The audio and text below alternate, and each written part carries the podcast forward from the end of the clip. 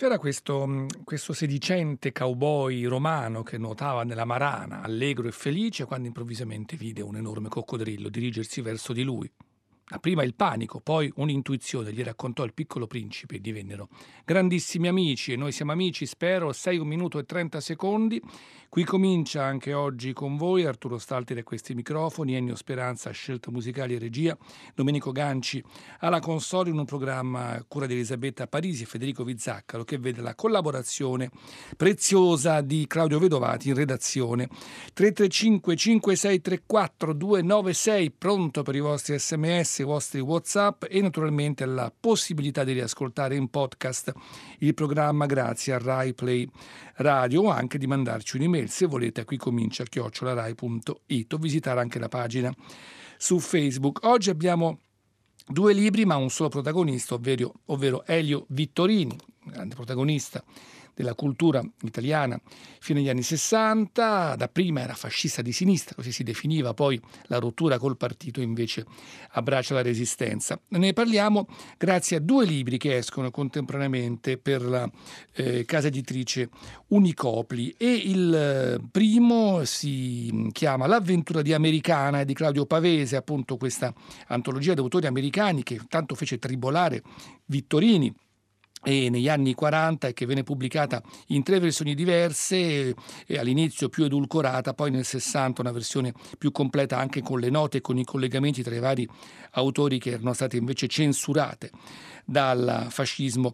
Nella prima edizione, in questo caso Claudio Pavese che ce ne parla, il quale possiede circa 7.000 libri, lui si definisce un archeologo dell'editoria capace di raccogliere ovunque cocci di carta, così dice. Il secondo libro invece ci racconta Elio Vittorini e i suoi cambiamenti di stile anche legati alle letture americane, infatti c'è anche tutto un capitolo su questa sua avventura di Americana, e in questo caso è Virna Brigatti, la ricerca di una poetica, e Virna Brigatti è assegnista di ricerca presso il Dipartimento di Studi Letterari, Filologici e Linguistici dell'Università degli Studi di Milano.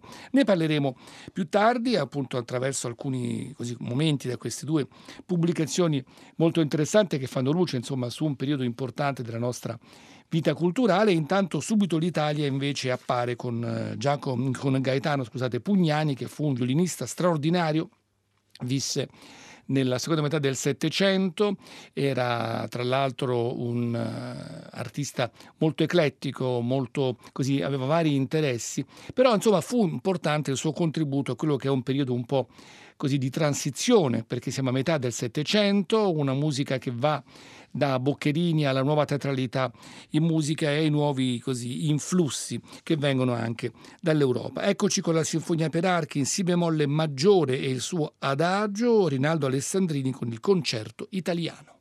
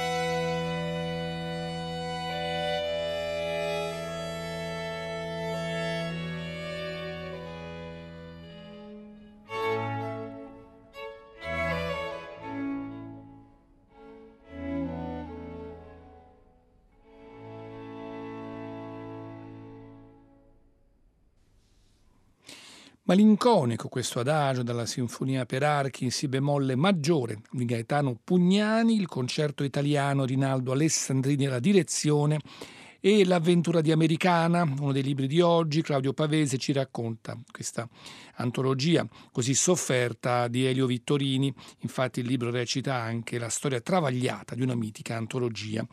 Insomma, negli anni 40, ecco che da Bompiani, appunto, che deve pubblicare, arriva la lettera dal Ministero, siamo nel, appunto nell'anno 40, la circolare è di Alessandro Pavolini che dice: rispondo con ritardo alla vostra del 30-11-40, l'opera è assai pregevole per il criterio critico della scelta e dell'informazione e per tutta la presentazione, resto però del mio parere, cioè che l'uscita in questo momento dell'antologia americana non sia opportuna. Gli Stati Uniti sono potenzialmente nostri nemici. Il loro presidente ha tenuto contro il popolo italiano il noto atteggiamento. Non è il momento per usare cortesie all'America, nemmeno letterarie. Proseguite nella vostra collezione con gli altri interessanti volumi e riservate dunque l'uscita dell'antologia americana a un secondo più favorevole tempo. Insomma, naturalmente le restrizioni anti-americane furono uno dei motivi per cui l'antologia veniva bloccata. Tutto questo era già avvenuto per la musica, per il cinema e con la letteratura successe appunto un po' più tardi, ma accade anche con la letteratura. Insomma, fenomeno che poteva essere molto, molto pericoloso. La musica era proprio tacciata di essere qualcosa di quasi distregato, proprio una caccia alle streghe, venne associata a uno stile di vita dissoluto, tutto sesso e perdizione. Questo appunto leggiamo ancora nel libro, ma insomma dopo varie modifiche, vari ripensamenti, sembrerebbe che nel 42 l'antologia possa uscire. In realtà poi accade qualcosa che di nuovo la blocca, perché il ministro scrive a Bompiani: la prefazione di Emilio Cecchi è eccellente, potrebbe far sì che il permesso di pubblicazione dell'antologia di narrazione americana venisse senz'altro accordato, ma appare indispensabile che, anche per un'ovvia ragione di coerenza, il volume sia rivisto in base ai criteri di impostazione critica e sostanzialmente negativa della prefazione di Cecchi. In particolare occorre che siano tolti i corsivi che precedono ciascun gruppo di narrazioni che, oltre ad essere inopportuni nel momento attuale, criticamente discutibili e unilaterali, contraddicono in pieno all'impostazione che al volume dà la prefazione. Insomma, non si finiva mai di dover correggere, brutto periodo veramente in tutti i sensi. Eccoci invece con un artista che dall'America prese molto, anche perché fu in America e ebbe un grande successo, Antonín Dvořák, l'artista ceco, il quale scrive il suo quartetto più popolare, questo detto appunto americano, in fa maggiore opera 96, mentre a Spielville nell'893, siamo nell'Iowa, lì c'è una nutrita schiera di immigranti cechi e lì il compositore può quindi prendere le sue radici ma anche nutrirsi di quella che è un po' la linfa della musica degli afroamericani e la musica degli indiani, dei nativi americani. Per questo appunto l'appellativo di americano, per alcune scale, per alcuni ritmi, per alcune tessiture melodiche. Eccoci con il finale, questo vivace ma non troppo, che ascoltiamo dal Brodsky Quartet.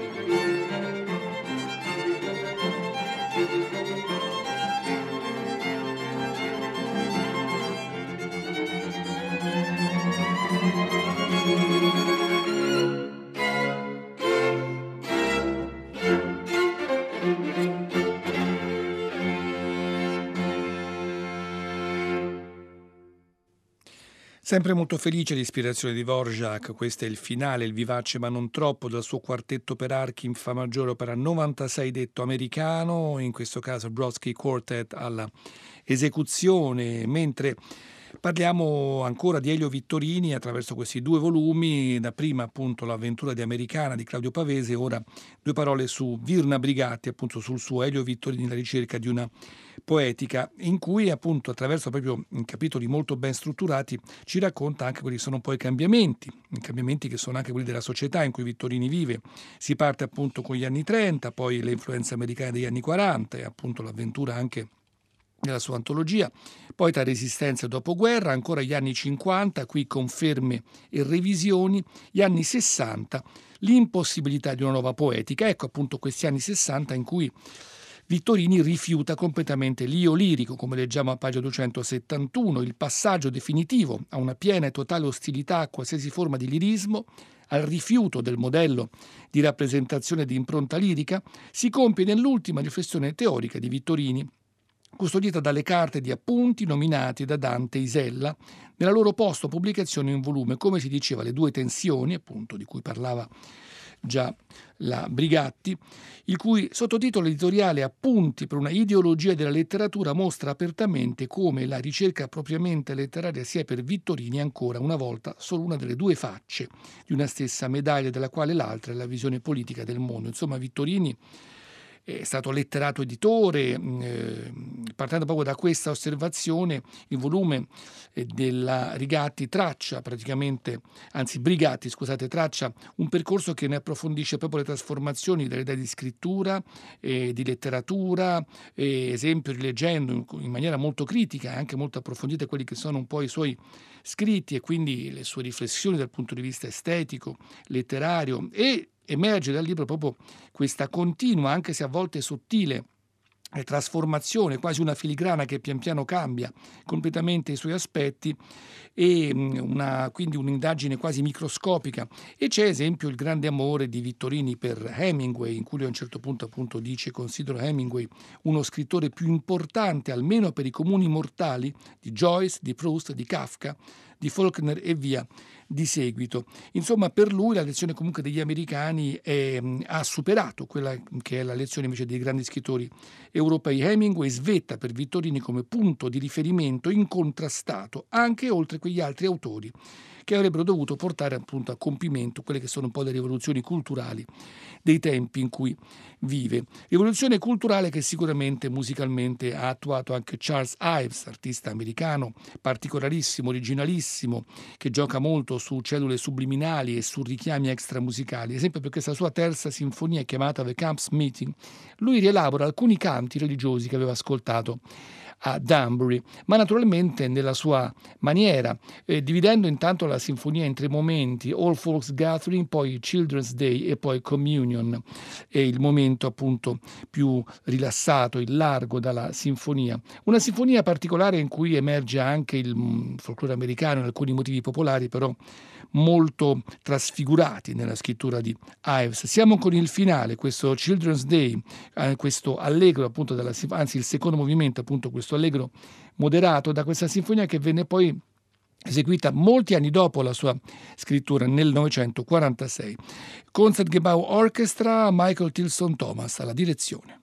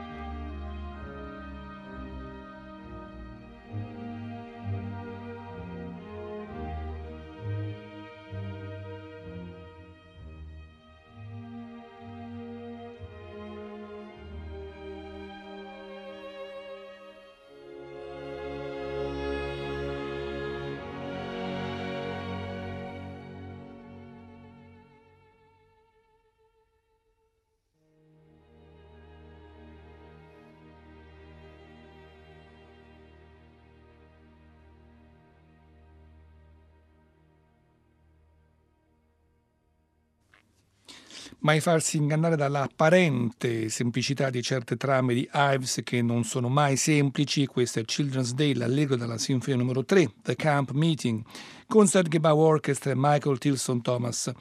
Alla direzione torniamo all'avventura di Americana. Claudio Pavese appunto ci racconta Elio Vittorini e la sua travagliata antologia, la mitica antologia. Insomma, finalmente negli anni 60 poi ne esce una nuova edizione rivista, e infatti Bompiani propone a Vittorini il 24 giugno di quell'anno appunto queste parole: De Benedetti ti ha parlato del nostro desiderio di una nuova edizione di Americana e so che in linea di massima sei d'accordo, ne sono proprio lieto e ti ringrazio. Ho dato uno sguardo all'indice della vecchia edizione, sono 48 racconti, di cui alcuni forse non presentano più interesse, andrebbero utilmente sostituiti da pagine di autori nuovi come Capote, Kerouac, Bellow, Shaw, Penn, Warren, Philip Roth, e affronta il tema scottante per l'introduzione di Cecchi, così dice appunto Bompiani.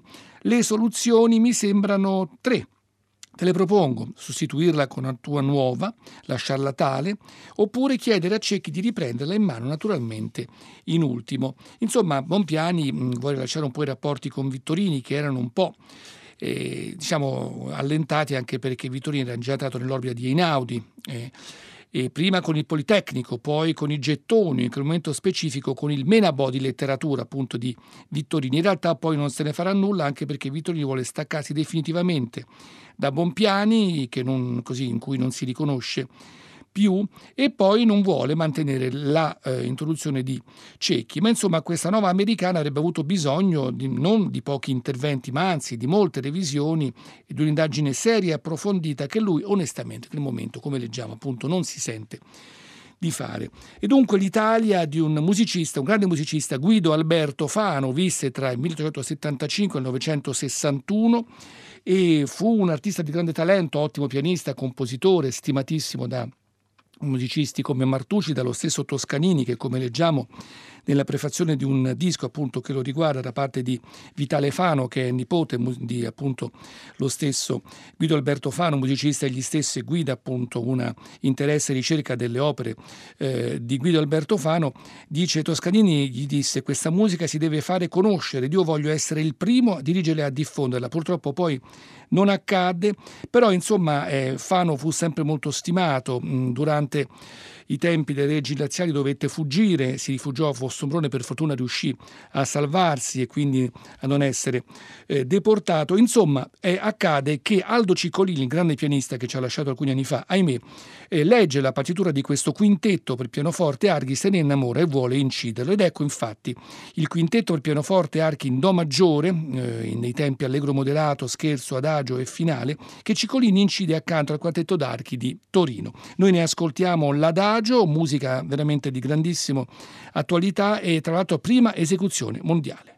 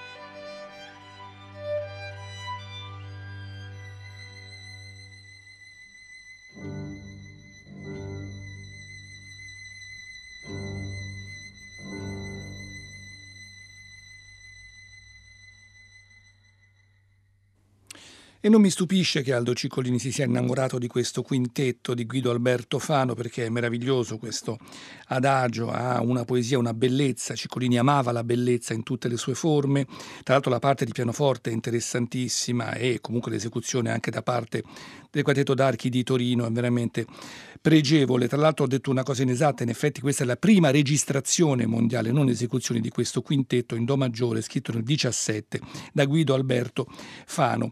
L'America oggi raccontata dall'avventura di Americana di Claudio Pavese, ma anche su Elio Vittorini naturalmente, ma anche Virna Brigatti che ci racconta la ricerca di una poetica di Vittorini. Ecco l'America invece raccontata in maniera molto amara dal terzo disco di Neil Young, si chiamava After the Gold Rush, dopo la corsa all'oro. Il pezzo che dà titolo al disco è un pezzo enigmatico in cui in realtà si parla della brutalità dell'uomo verso la natura e verso gli altri uomini, quindi la guerra in Vietnam e il pianeta che già negli anni 70 lui vedeva era in disfacimento. Tutto questo raccontato attraverso una serie di parole che sembrano dei nonsense ma che hanno invece un significato molto preciso.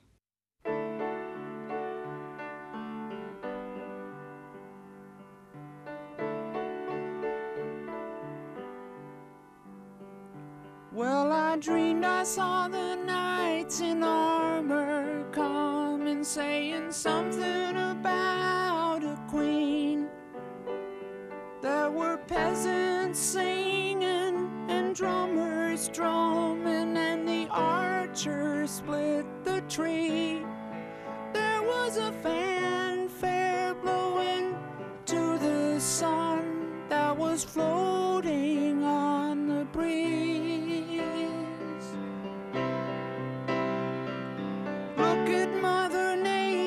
On the run in the 1970s. Look at Mother Nature on the run in the 1970s. I was lying in a burned out basement with the full moon in my eyes. I was hoping for a replacement when the sun burst through the sky. There was a band playing in my head and I felt like getting high. I was thinking about what a friend had said. I was hoping it was a lie. Thinking about what a friend had said, I was hoping it was a lie.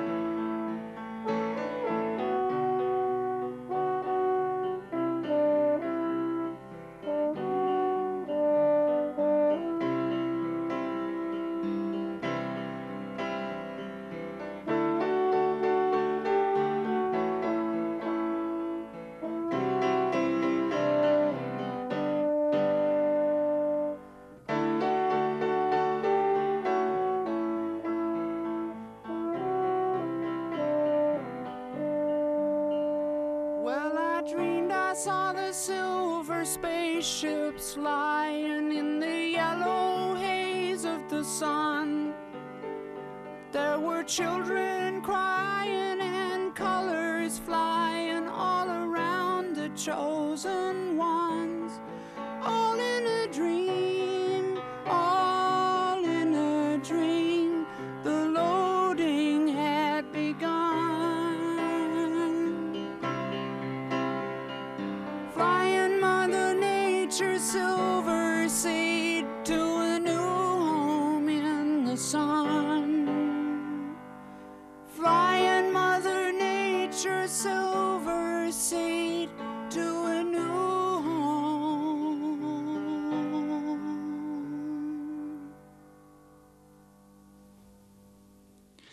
Neil Young, After the Gold Rush, dava il titolo appunto al disco omonimo, per chiudere l'appuntamento con Qui Comincia di oggi, dedicata a Elio Vittorini. Un saluto dunque da Arturo Stalteri con Ennio Speranza e Domenico Ganci. Tra poco GR3, poi Radio 3 Mondo. Da domani fino al prossimo venerdì sarà con voi Anna Menichetti, tornerò invece il prossimo sabato. Dunque a tutti voi una buona fine di settimana e ci sentiamo quindi fra qualche giorno. Rimanete sempre in ascolto.